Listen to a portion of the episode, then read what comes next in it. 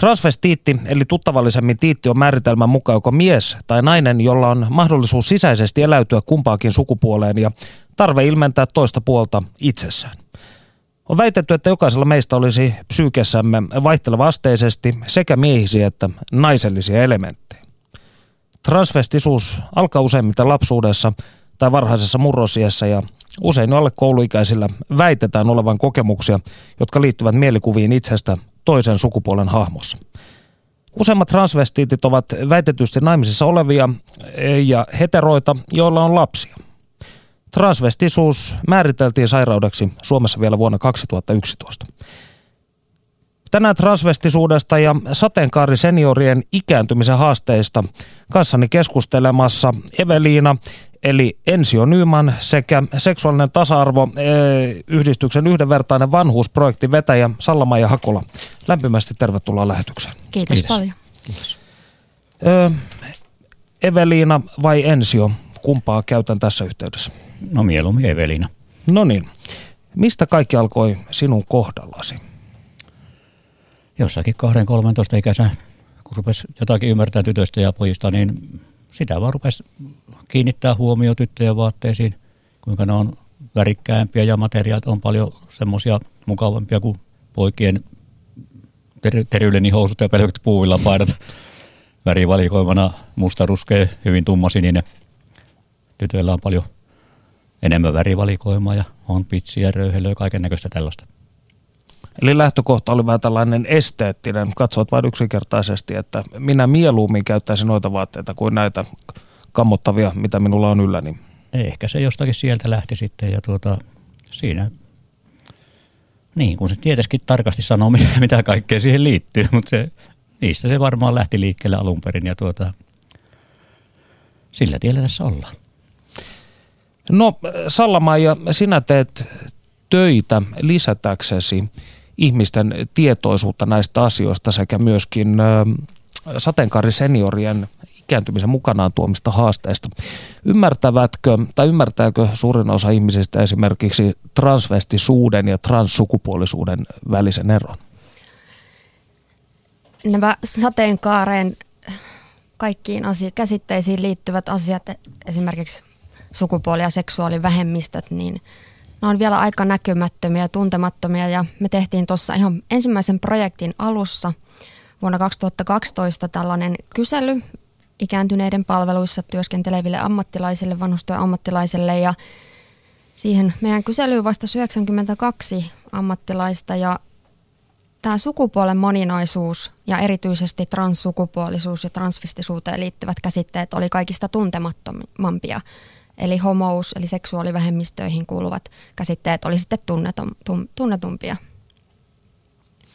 No mihin yhdenvertainen vanhuusprojekti tähtää? Mitkä sen tavoitteet ovat? Jos voisin näin niin kuin flappitaulun omaisesti ikään kuin kertoa jokaisen pääkohdan. Joo, eli meidän yhdenvertainen vanhuusprojekti alkoi vuonna 2012 ihan sukupuoli- ja seksuaalivähemmistöjen tai vähemmistöihin kuuluvien ikäihmisten omista tarpeista saada tietoa, että mikä se tilanne on siellä vanhustyön kentällä, tiedetäänkö näistä asioista – ja tämä ensimmäinen projekti loppui nyt 2014 vuonna ja saatiin sitten rahoitus seuraavalle kahdelle vuodelle, eli 2015-2016. Ja tuon ensimmäisen projektin tavoitteena oli selvittää vähän sitä tilannetta siellä vanhustyön kentällä, mikä on se tietoisuus siellä moninaisuuteen liittyvistä kysymyksistä, erityisesti tästä meidän näkökulmasta. Ja sitten tuottaa materiaalia, jonka avulla sitten voidaan lisätä tätä tietoisuutta – sukupuoli- ja seksuaalivähemmistöihin kuuluvista ikäihmisistä ja heidän toiveistaan ja tarpeistaan ja mahdollisista peloistaan liittyen ikääntymiseen ja palveluihin. Ja nyt tässä toisessa projektissa on tarkoituksena sitten kutsua mukaan sukupuoli- ja seksuaalivähemmistöihin kuuluvia ikäihmisiä itse tekemään työtä tuolla vanhustyön kentällä, lisäämään sitä tietoisuutta kouluttamalla, kokemuskouluttajana toimimalla ja niin edelleen. No miksi tämä HLBTIQ-ihmisten ikääntyminen sitten muodostaa haasteen? No lähdetään liikkeelle ihan tämmöisestä perusasiasta, mikä meille tuli tuossa ensimmäisen projektin aikana vastaan. Eli puhutaan aika lailla tällaisesta näkymättömästä ja hiljaisesta ryhmästä siellä palveluissa. Ja tämä on nyt sitten se kysymys, eli se näkymättömyys ja hiljaisuus aiheuttaa haasteita. Välttämättä siitä kumppanista kertominen voi olla haastavaa, jos tavallaan lomakkeissa tulee aina ne vaihtoehdot sellaisia, että sä et löydä sieltä ittees. Esimerkiksi sukupuoli aina nainen tai mies. Mm. Miten, mä voisin, miten mä uskaltaisin lähteä kertomaan esimerkiksi Evelinan tapauksessa, että mulla olisikin tällainen tarve, että mä tarvitsisin kotona apua, kun mun toimintakyky heikkenee, että, että joku sipasisi sitä huulipunaa tai auttaisi mulle tuon mekon päälle tai niin edelleen. No Evelina, sinä olet seitsemissä kymmenissä ja varmasti nämä asiat sinua henkilökohtaisesti on jonkin verran mietit, mietityttävä, niin mikä sinua eniten askarruttaa tulevassa vanhuudessa? No siinä on justiin tämä ollut aina, aina tuota, nämä pelot siitä, että miten muut ihmiset suhtautuu, suhtautuu asioihin ja tuota, niin, ne on niitä pelkoja, kun itse, itsekseen miettii niitä asioita. Jos ilmapiiri olisikin semmoinen, että voisi vois puhua näistä asioista vapaasti toisten kanssa, niin niitä pelkoja olisi paljon vähemmän. Ja se on, mulla nyt on itsellä henkilökohtaisesti, mä oon reilun kaksi vuotta ollut sitä kaapista ulkona. Mulla on itsellä henkilökohtaisesti mennyt hirveän hienosti tämän asian kanssa, otettu todella hyvin vastaan. Ja mulla ei nyt ole niin mitään ongelmaa tunnustaa rehellisesti, että minä, olen, minä olen tiitti. Mm. Mutta tiedän, että on monia ihmisiä, joilla, jotka varmasti miettii että, miettii, että uskaltaako tunnustaa sen. Ja siis sanotaan, että jos haluaa pukeutua naisen vaatteisiin, niin jos joku kotiavustaja tulee, niin kun tämä halu on olemassa, eikä uskalla puhua kellekään, niin siinä tulee näitä jännitteitä sitten ja kaikenlaisia traumoja. Mm. Miten, onko sinulla lapsia itse? Ei. Eli e, onko tämä ikään kuin lapsettomuus yksi näistä myös ö, tämän ihmisryhmän, siis laajassa mielessä, ikääntymisen mukana tuomia haasteita sitten, kun... Useilla on perheitä, mutta tota, sanotaan niin, että voi olla, että monet elävät kaapissa.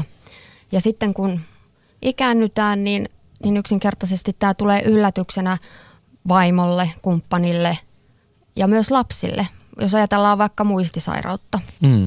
Että tästä asiasta ei ole aikaisemmin puhuttu perheen keskuudessa, mutta sitten se tulee esille muistisairauden kohdalla.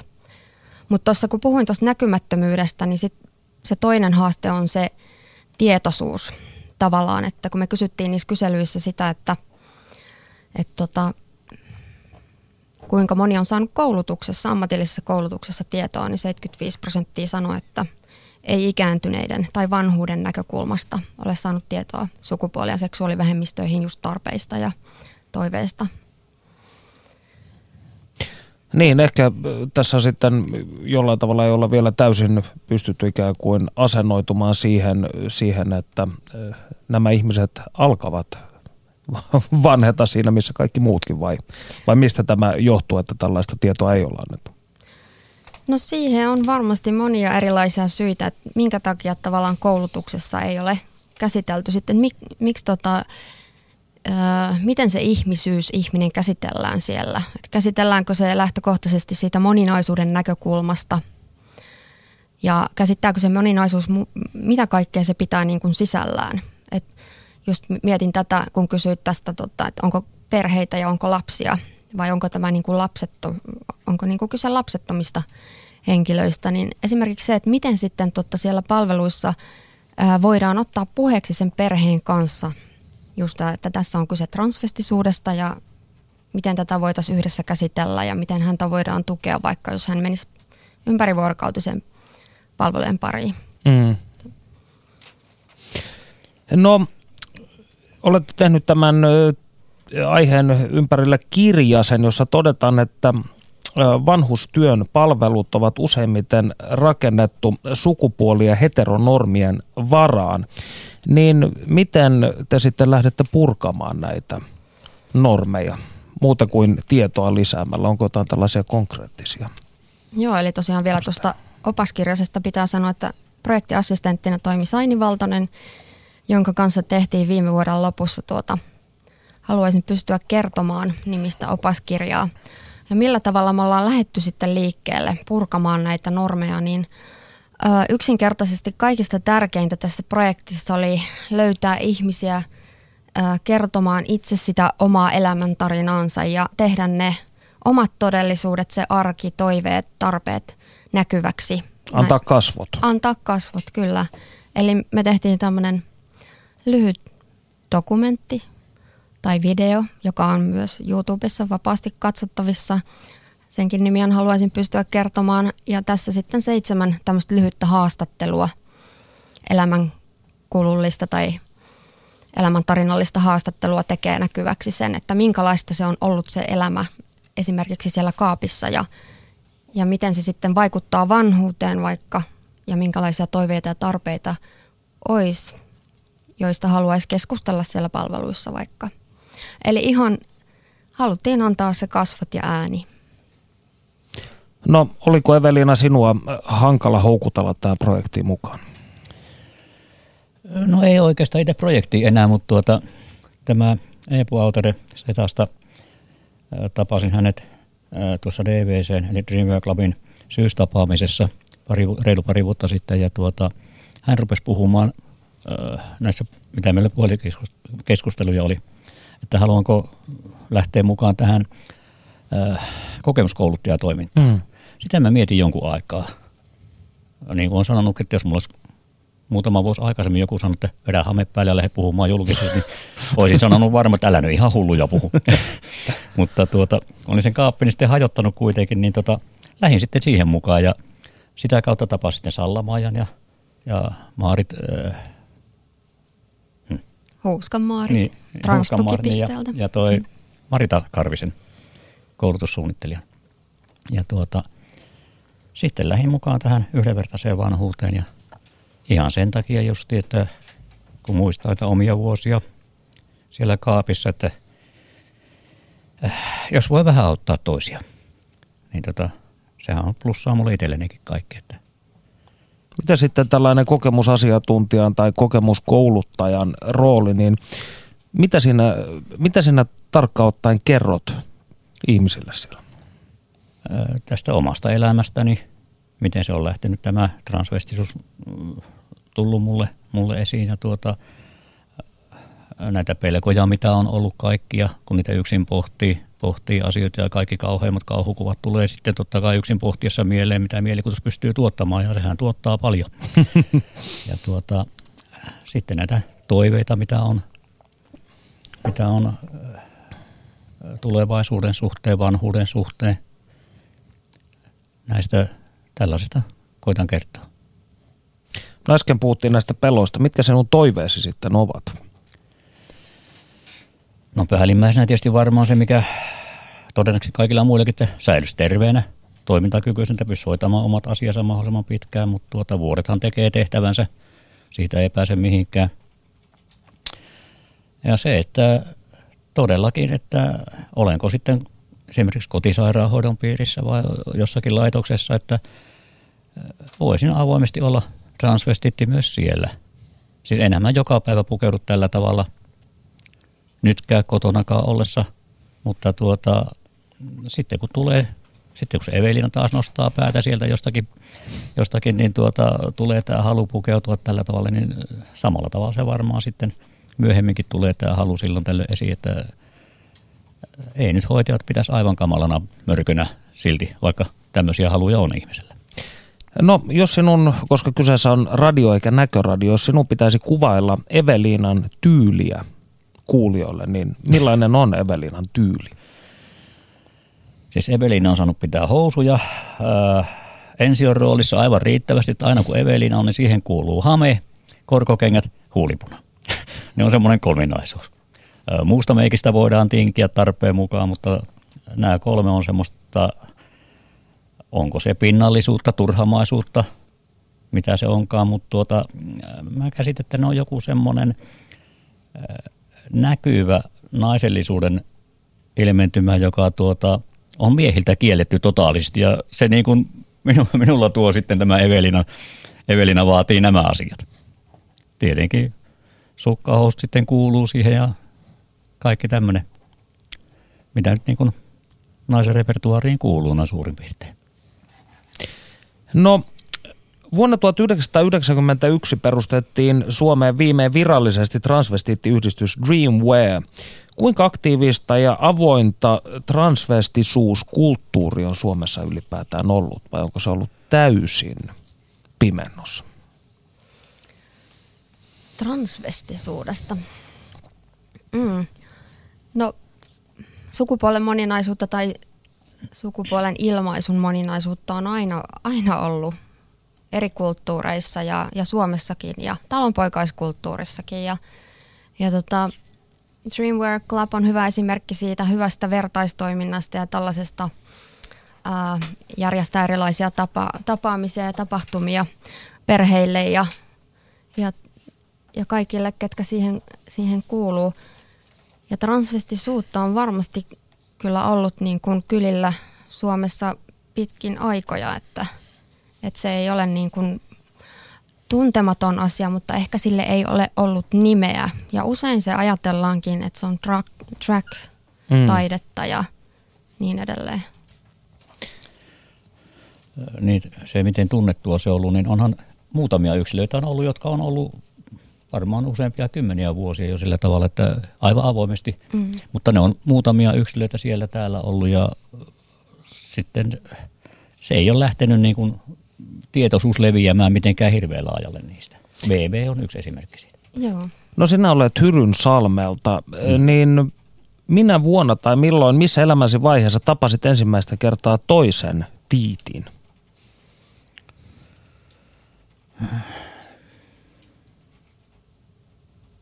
Vuonna 2012. just täällä Dreamer Clubin syystapaamisessa. Oliko, siis, niin anteeksi, jatko vaan. Siis onhan mä tiedän, se, tämä on justiin semmoinen asia, että kun tota, onhan minä niin kuin yleisellä tasolla tiennyt. Löysin, löysin tälle ominaisuudelle nimenkin jostakin tietokirjasta suhteellisen nuorena. Tiesin, että olen transvestiitti ja tiesin, että niitä on olemassa. Mutta kun on yksin sen asian kanssa, kun ei tapaa ketään toista, niin se tekee sen raskaaksi. Mm. Eli kohtalo sisaria ei tietyllä tavalla ole, vaan joutuu yksin miettimään, että onko tämä normaalia tai vastaavaa. Niin. Olenko ainoa laatuinen tässä asiassa? Joo, siinä on, tulee justiin että tämmöisiä, siis minä olen miettinyt montakin kertaa, että onko mä terve ihminen yleensä, siis tämmöisiä mielenterveyskysymyksiä miettiä ja, ja jopa itsemurhaakin. Mm.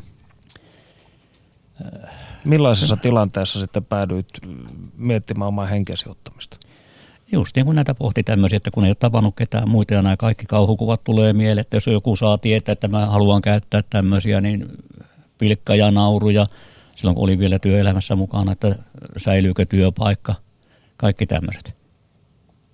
Eli yhteisön reaktio on se kaikista pahin kauhukuva tietyllä tavalla. Se on, se on justiin tämä ympäristön pelko.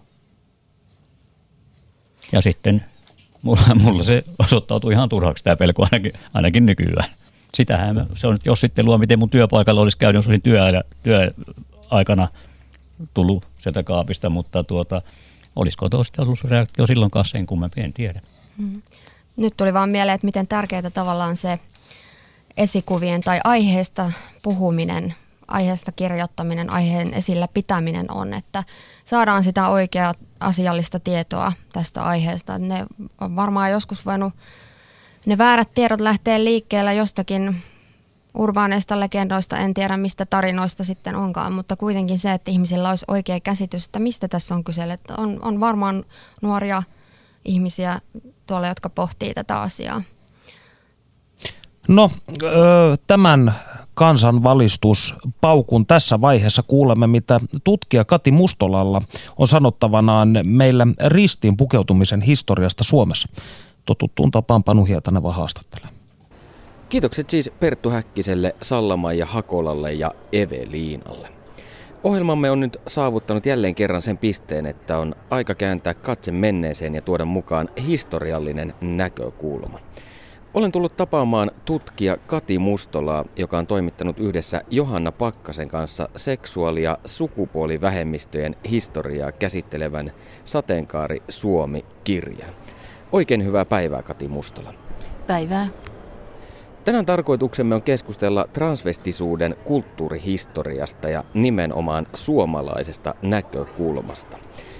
Ristin pukeutuminen on historian saatossa ollut hengen vaarallista, sillä siitä on saatettu asettaa kuoleman tuomio myös täällä Ruotsi-Suomen alueella 1700-luvulla.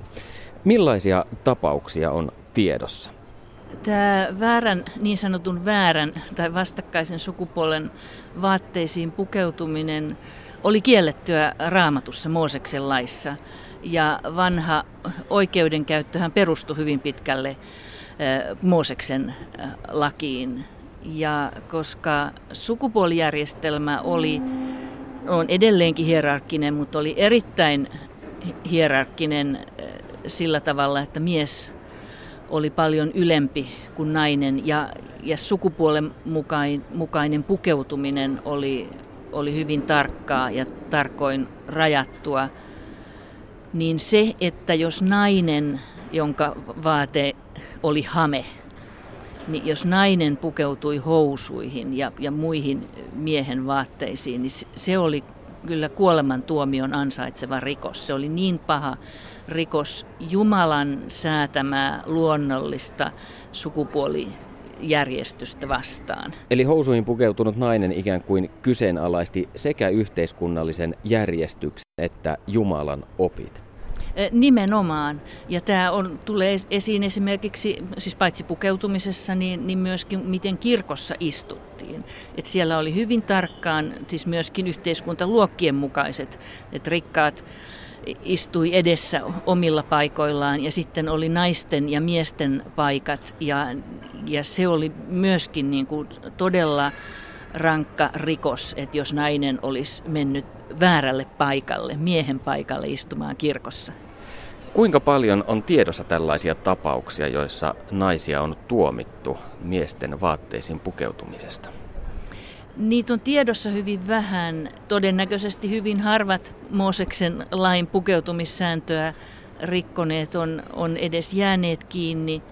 Ja myöskään näitä oikeustapauksia, Turun palohan tuhos suuren osan siellä paloi Suomen alempien oikeusasteiden arkistot, että niitä, näitä harvoja tapauksia, joita on löydetty, niin ne on sellaisia, joista on valitettu korkeimpaan oikeuteen, eli kuninkaalle Tukholmaan. Ja silloin on on kopioitu nämä raastuvan ja hovioikeuden Suomessa antamat tuomiot ja kaikki ne oikeudenkäyntipöytäkirjat ja lähetetty kaikki ne pöytäkirjat Tukholmaan.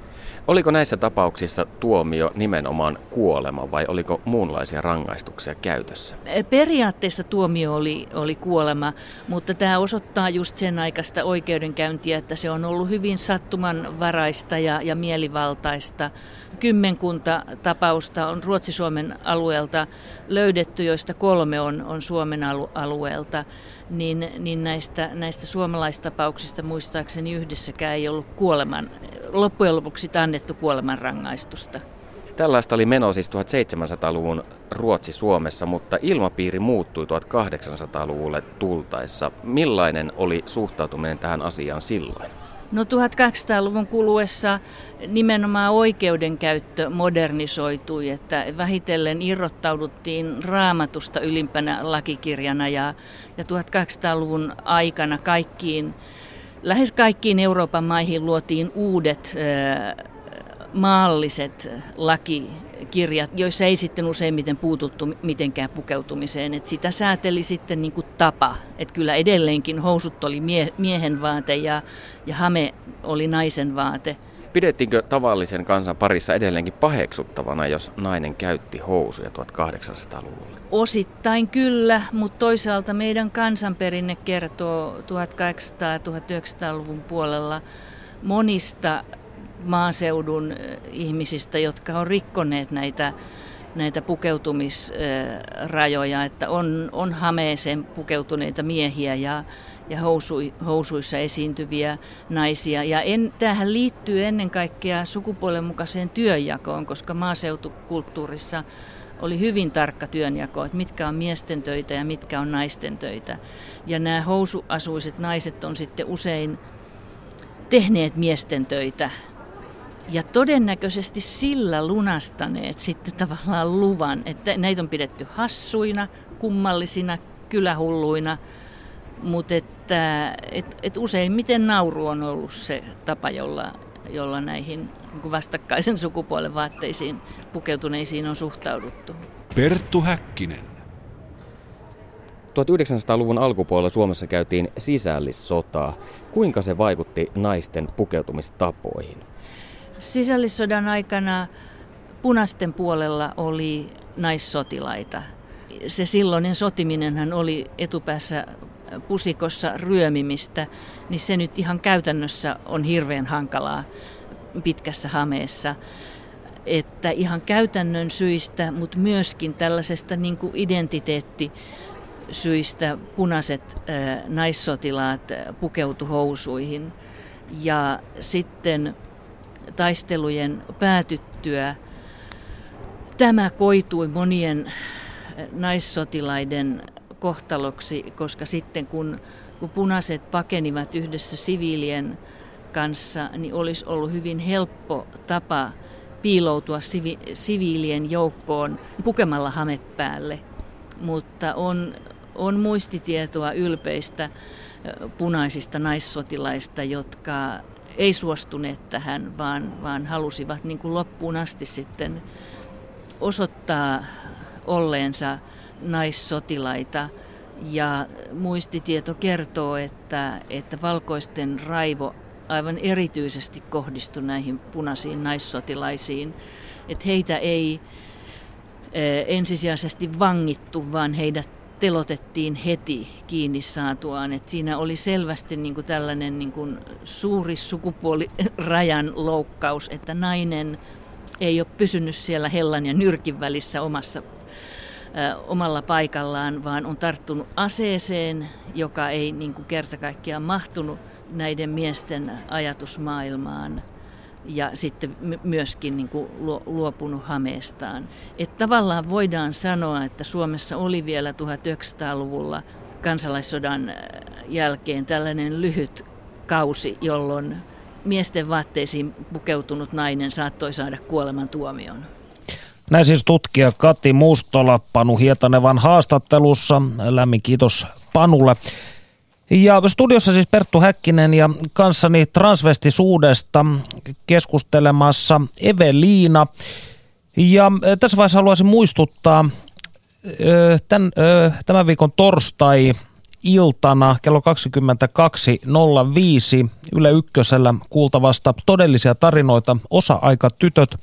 Päivi Leinon dokumentti, jossa haastatellaan neljää tiittiä Onko tämä Tiitti ihan hyvä nimitys? Ainakin teikäläiset tuntuvat keskuudessaan käyttämästä. Joo, se on. No, mä en tiedä, semmoinen sisäpiirinimitys, mutta kuitenkin, että transusanaa viha, vihaa monet, mutta Tiitti ei ainakaan minua loukkaa. Niin, kyllä se on miellyttävämpi. No, on se ehkä vähän.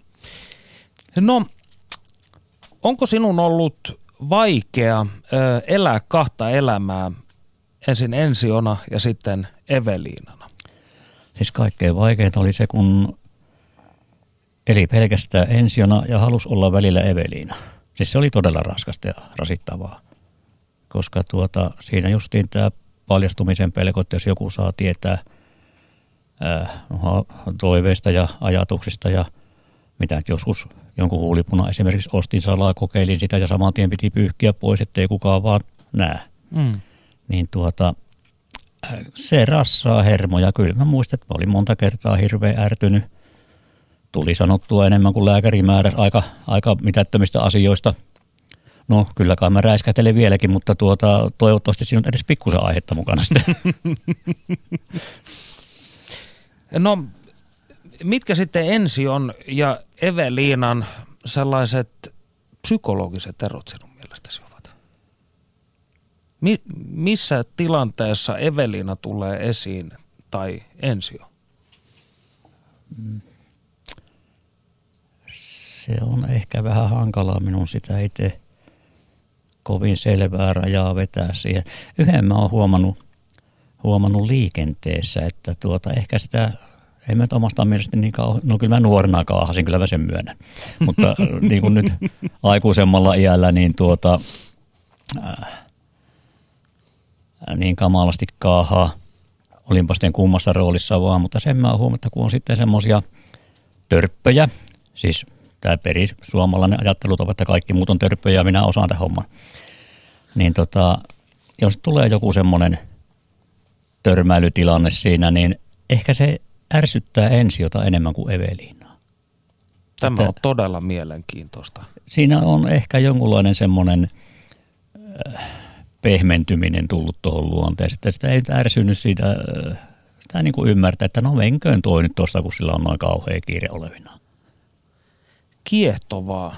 Koska tästä mies- ja naiskuskien eroistahan tietysti on jaksettu vääntää maailman sivu, mutta että tällaisessa, tällaisessa äh, tapauksessa muun muassa tässä voisi olla jonkunnäköistä niin kuin ihan asenteellista muokkautumistakin havaittavissa. Kyllä se vaikuttaa. Ja no sitten toinen, minkä mä oon huomannut, ja mitä on kavereiden kanssa puhunut, niin tota, joku toinenkin mainitsi samaa, että tuota, äh, esimerkiksi aamulla herätessä, kun herää ensio, niin eipä sitä peiliä tule katsottua muuta kuin partaa ajaessa.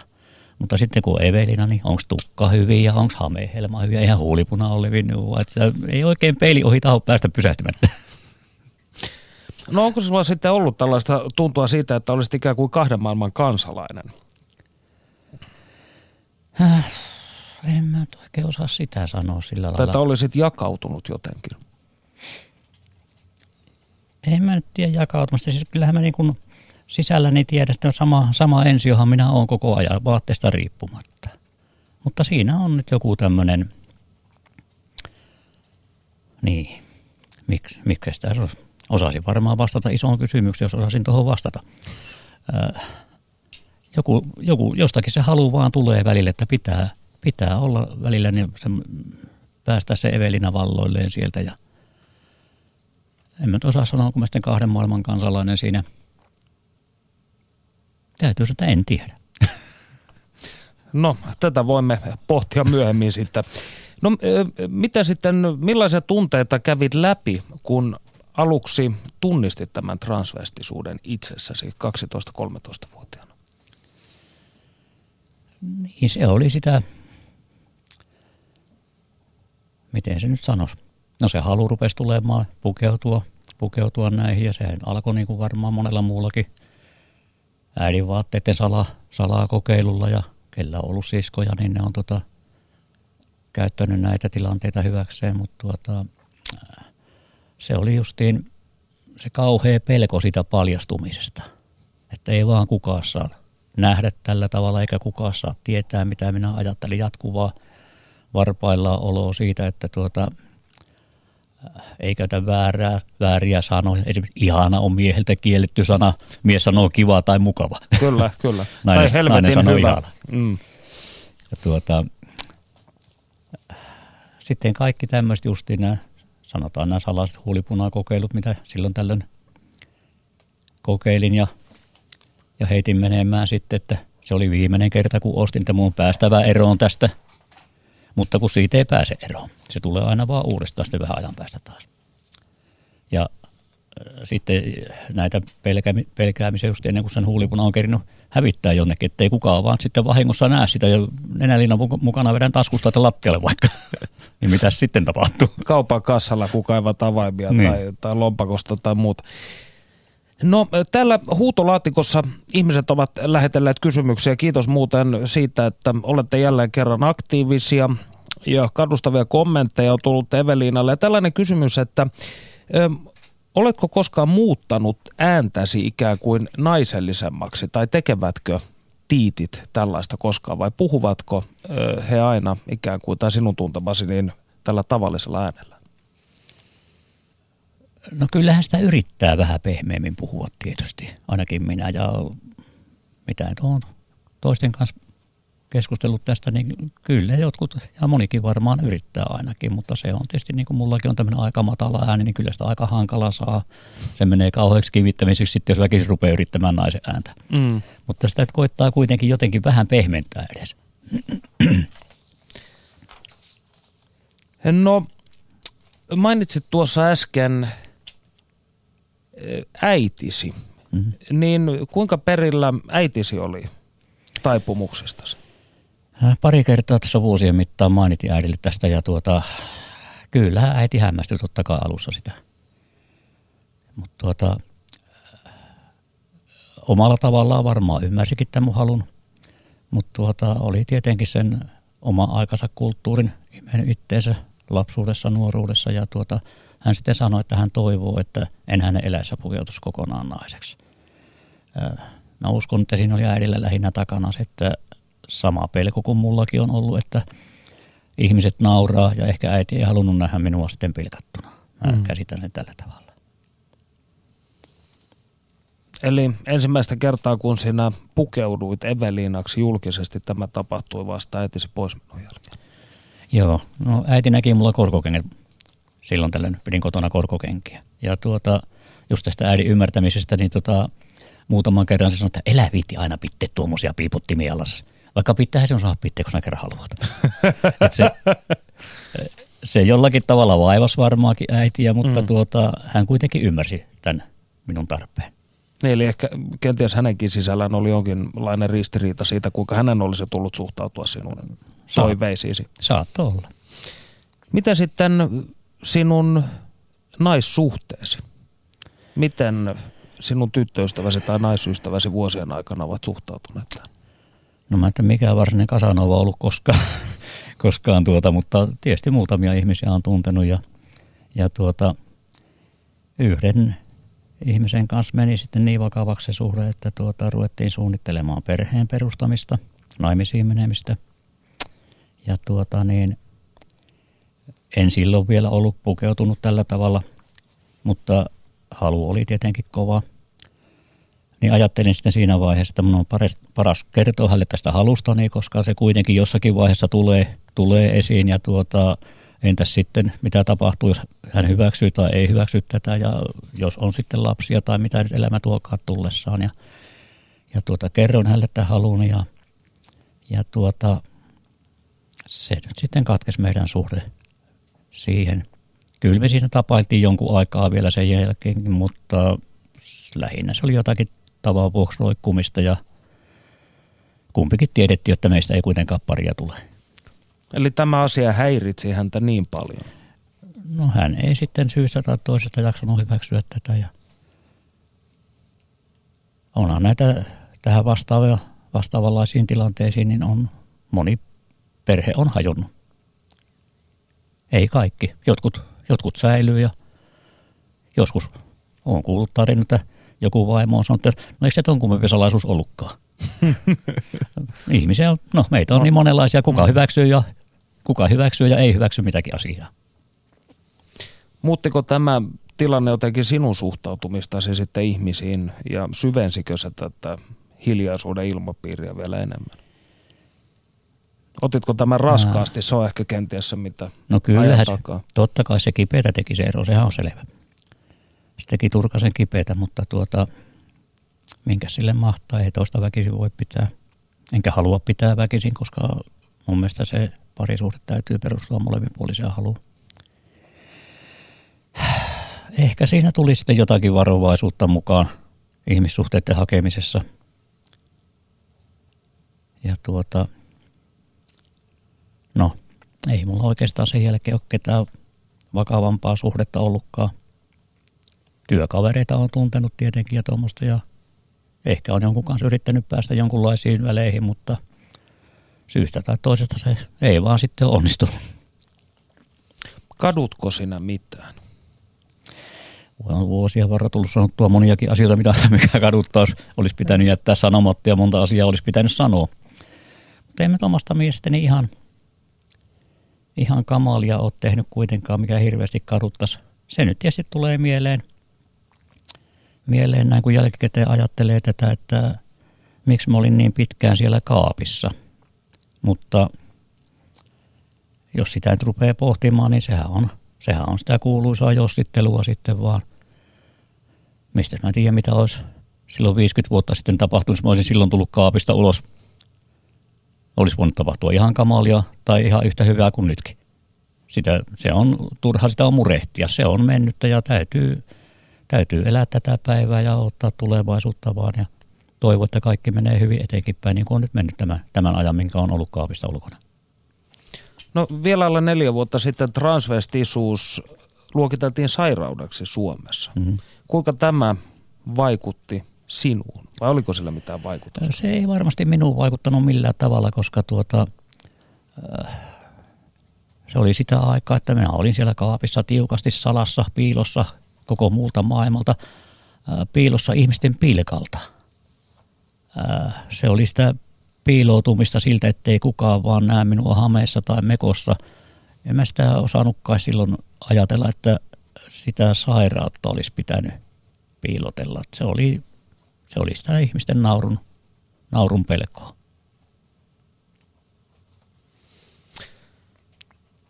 Studiossa siis Perttu Häkkinen ja Eve-Liina keskustelemme transvestisuudesta. Ja jos haluatte kysyä jotain, tehkää se huutolaatikossa osoitteessa www.yle.fi kautta puhe. Tähän väliin voisimme kuunnella taas, mitä tutkija Kati Mustolalla on kerrottavana meille ristiinpukeutumisen historiasta Suomessa. Panu Hietaneva haastattelee. Ja kiitoksia Perttu Häkkiselle ja studion vieraille. Minä jatkan nyt keskustelua tutkija Kati Mustolan kanssa suomalaisen ristiinpukeutumisen historiasta. Kirjassasi kirjoitat ilmiöstä, joka tunnetaan nimellä rintamadrag.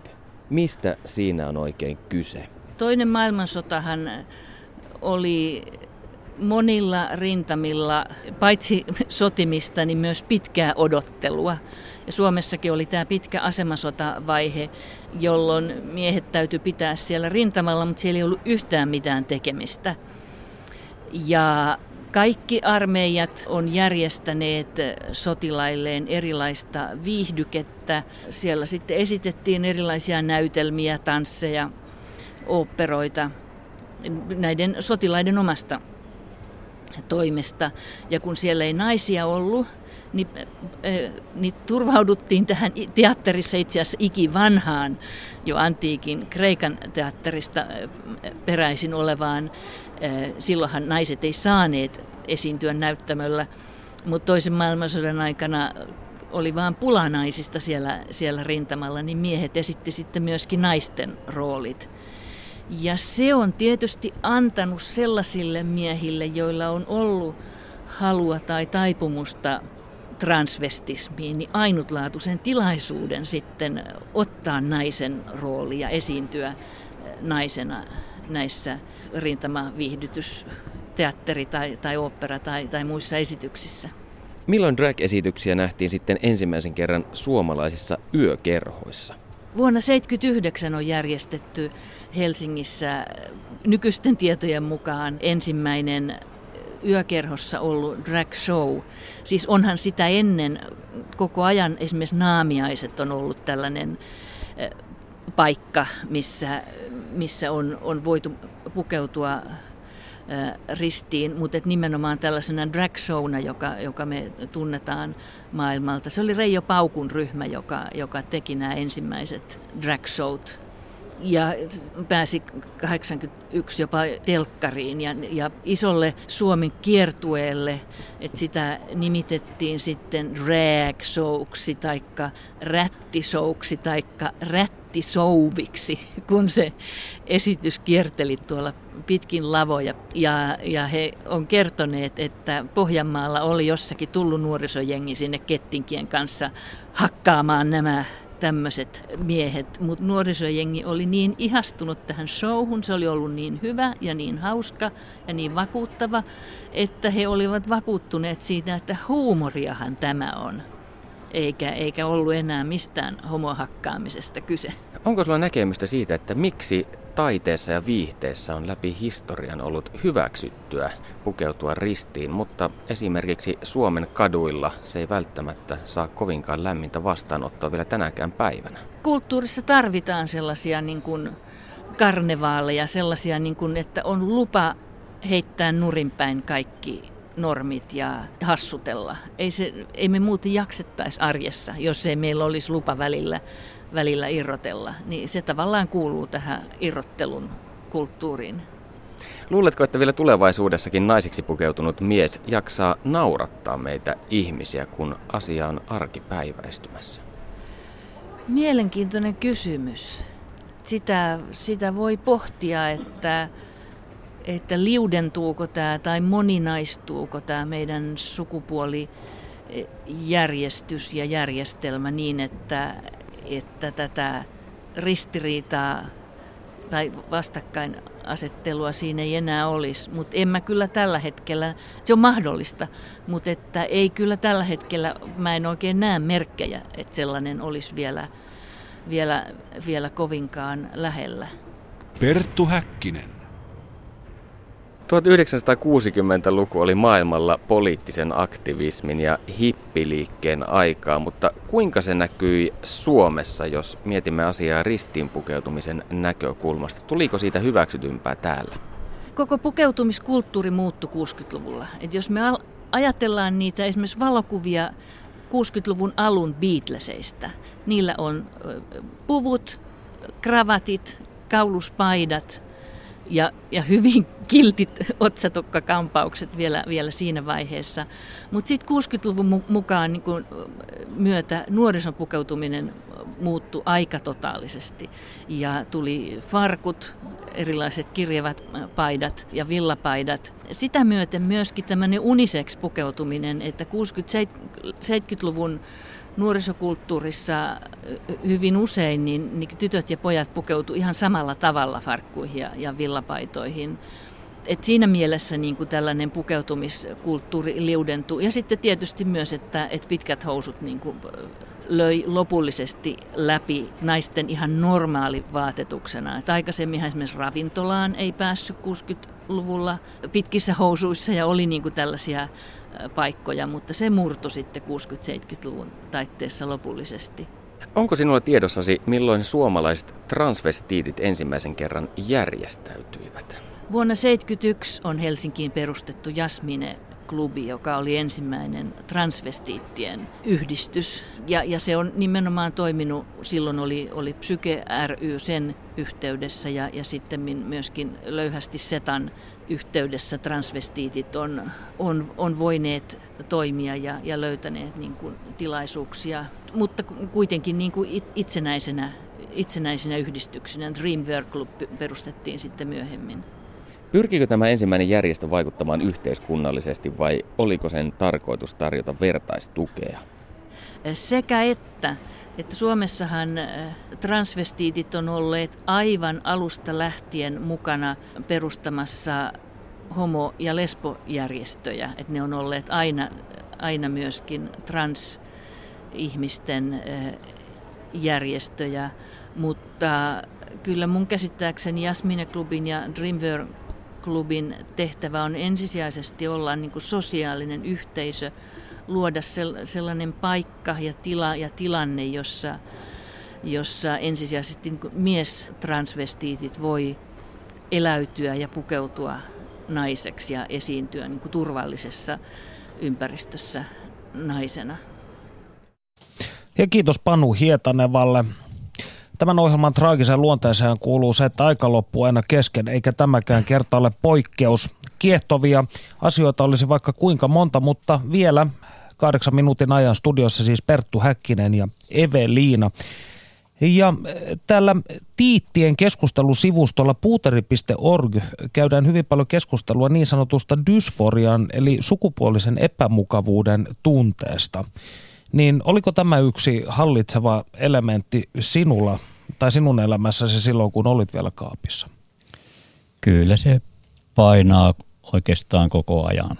Että kun halu, haluaa jotakin eikä saa sitä, niin kyllä se, niin kuin sanoin tuossa, se rassaa hermoja koko ajan. Eli yhä tämän kaapista tulon jälkeenkin? Ei enää. Ei. Siis nyt mulla on helppo olla. Mm. Nyt mä voin mennä kauppaan, pankkiin, mihin vaan. Joko ensiona tai Evelina, ei mua kukaan siellä katselen enää varttaan pitkin. Ja samaten, mitä on liikkunut muualla päin Suomeen, tässä käynyt koulutustilaisuuksissa tuommoissa, niin, niin tuota, mulla on hirveä vapaa olla nyt. Tunnet itsesi kokonaisemmaksi. Kyllä. No hyvin useinhan kysytään sitten, että, tai kysytään mikä transvestisuudessa on vaikeaa tai näin, mutta minua kiinnostaa, että mikä siinä on parasta. Onko se myös rikastuttanut sinun elämääsi? Niin, mikä siinä on sitten parasta? Siis, niin kuin mä sanoin, mun elämä on vapautunut, kun en ole siellä kaapissa enää. Onhan siinä sitten rikastuttanut sillä tavalla, että voi katella vaatteita, nätimpiä vaatteita löytää, voi käyttää korkokenkiä. No, ehkä tämä on jonkun mielestä pinnallisuutta, mutta tuota, ää, minä en niin kuin näe mitään syytä, miksi ihminen ei voi olla transvestitti, jos se haluaa sitä. Tai ei halua, vaan jos se on siis, niin mm. miksi sen pitäisi kieltää se? Ää, tässä ei ole tarkoitus, niin kuin ehkä mä oon joskus rivien välistä käsittänyt, kun ihmisten kanssa puhun, että tässä nyt ollaan käännyttämässä toisia transvestiiteiksi. Eihän kyse ole siitä, vaan että me saataisiin jokainen olla omia itseämme että ihmiset ymmärtäisivät, että se ei ole muuta pois. Niin, niin ja tuota, että ihan samanlaisia tavallisia ihmisiä, työssä käyviä, syödään, nukutaan, käydään saunassa. Tavallisia ihmisiä me kaikki ollaan. No, täällä huutolaatikossa kysyttiin vähän tähän liittyvää asiaa, että mikä on sinun viestisi tai oikeastaan millaisen neuvon antaisit nuorelle, joka tuntee viehtymystä ristiin pukeutumiseen, mutta on ikään kuin lukossa tämän asian kanssa?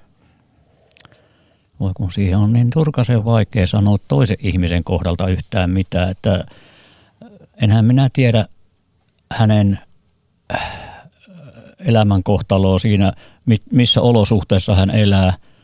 Jos mä sanon, että – sen kuvaa, että mekko päälle ja menossa, niin kuin on tämä sanonta, niin tota, hänhän voi olla vaikka kuinka vihamielisessä ympäristössä.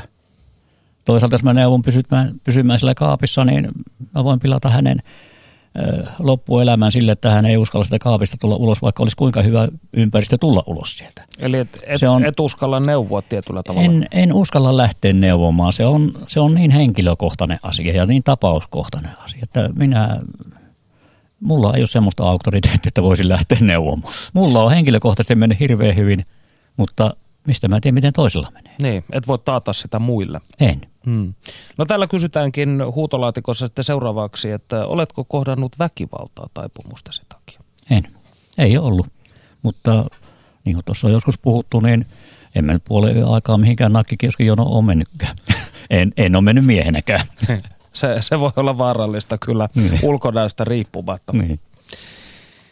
No, sinä olet syntynyt toisen maailmansodan loppumetreillä ja asunut Hyryn salmella pienellä paikkakunnalla. Ihmisiä kiinnostaa myös se, että olisiko tai kokisitko, että elämäsi olisi ollut erilaista, jos olisit niin sanotusti paennut suureen kaupunkiin? Siis mä en ole Hyrynsalmella asunut kuin vajaan kahdeksan vuotta vasta. Ja tuota, tietysti se suuremmassa paikassa pystyy olemaan tiittinäkin äh, tuntemattomana siellä massan seassa paremmin kuin pienellä paikkakunnalla. Mutta tuota, sitten tulee kyllä mieleen sekin, äh, niin kuin on tuossa joskus huomannut, että tuota, ainakin, ainakin mulla on mennyt hirveän hyvin tuolla. Ei ole mitään negatiivista tullut. Ei ole tullut Hyrynsalmella – eikä ole tullut täällä Helsingissäkään käydessä, eikä mm. missään muuallakaan. Että kyllähän se joskus kävi mielessä, kun mitä on eri puolilla Suomea, asun monessakin paikassa ja näitä asioita pyörittää, kun että voi kun asusin nyt tällä hetkellä Helsingissä tai Turussa tai Tampereella, niin voisin mennä tuonne kaupungille tällä tavalla. Mutta tuota,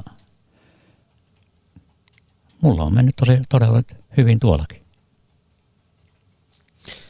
Mikä on sitten tällainen yleisin ennakkoluulo, joka sinulle on paljastunut keskustellessasi ihmisten kanssa, jotka ensin ovat tunteneet sinut ensiona ja sitten Eveliina? Kyllä tuota, aina silloin tällöin rivien välistä lukee ihmisten puheesta, että jos joku on trans, niin se on automaattisesti homo. Mutta eihän se näin mene. Siis onhan transihmisissäkin on myös homoja, mutta ei se mikään automaatio. Ne on se joku 1-2 prosenttia, niin kuin yleensä, yleensä ihmistä oletetaan olevan sen verran tähän HLBTIQ-vähemmistöön Mm. kuuluvia.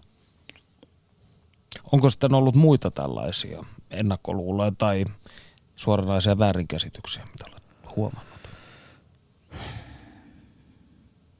Mitäs mä nyt tuohon äkkiä sanoisin? tota,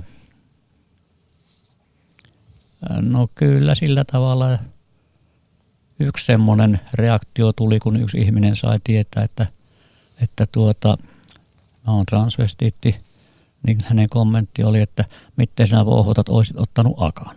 Eli tuota, tämä käsitetään ää, joksikin naisen korvikkeeksi. Mutta ei, ei se ole sitä. Se, ei tässä, en mä hae mitään naista tässä itselleni kaverissa sillä tavalla ää, tämä, tätä kautta, vaan tota, se on vaan joku semmoinen sisäinen tarve. Sisäinen tarve tällä tavalla. Siinä jonkunlaisen mielenrauhan saa tästä. Onko sinulla sitten haku päällä tällä hetkellä? No minä olen jo siinä ja sitten mulla on varmaan se parasta ennen päivä mennyt ohitti jo muutama, muutama vuosi sitten, mutta tuota, kyllähän ne välillä päivät tuntuu vähän yksinäisiltä. No, toivottavasti ö, asiaan tulee muutos. Viimeinen kysymys oikeastaan, tämä tulee yleisön joukosta huutolaatikosta. Miksi valitsit nimeksesi Eveliina? Oliko muita vaihtoehtoja vai tiesitkö jotenkin sisäsyntyisesti, että Eveliina sen on oltava? No siinä on joskus tätä ajatellut, miksi, miksi tämä tuli näin. Ja tota, ehkä se on jonkunlainen alitajunnan johdannainen, johdannainen mun äidin nimestä. Äiti oli Eeva. Yhtenä vaihtoehtona oli myöskin Johanna. Mutta tuota, mun sisko oli aikana, hän kuoli muuten lapsena jo aivan pienenä. Mun sisko oli Johanna. Ja tota, se sitten ajatteli, että en ihan siskon nimeä sinällään viitti ottaa. Ja kattelin allakkaan sitten, että mitäs nimiä siellä oikein onkaan. Ja siellä se Eeva tuli sitten ja siitä, siitä jotenkin muokkautui vaan tämä Evelina sitten. Lämmin kiitos vierailusta Evelina. Kiitos. Ja me palaamme asiaan ensi viikolla. Siihen mennessä voi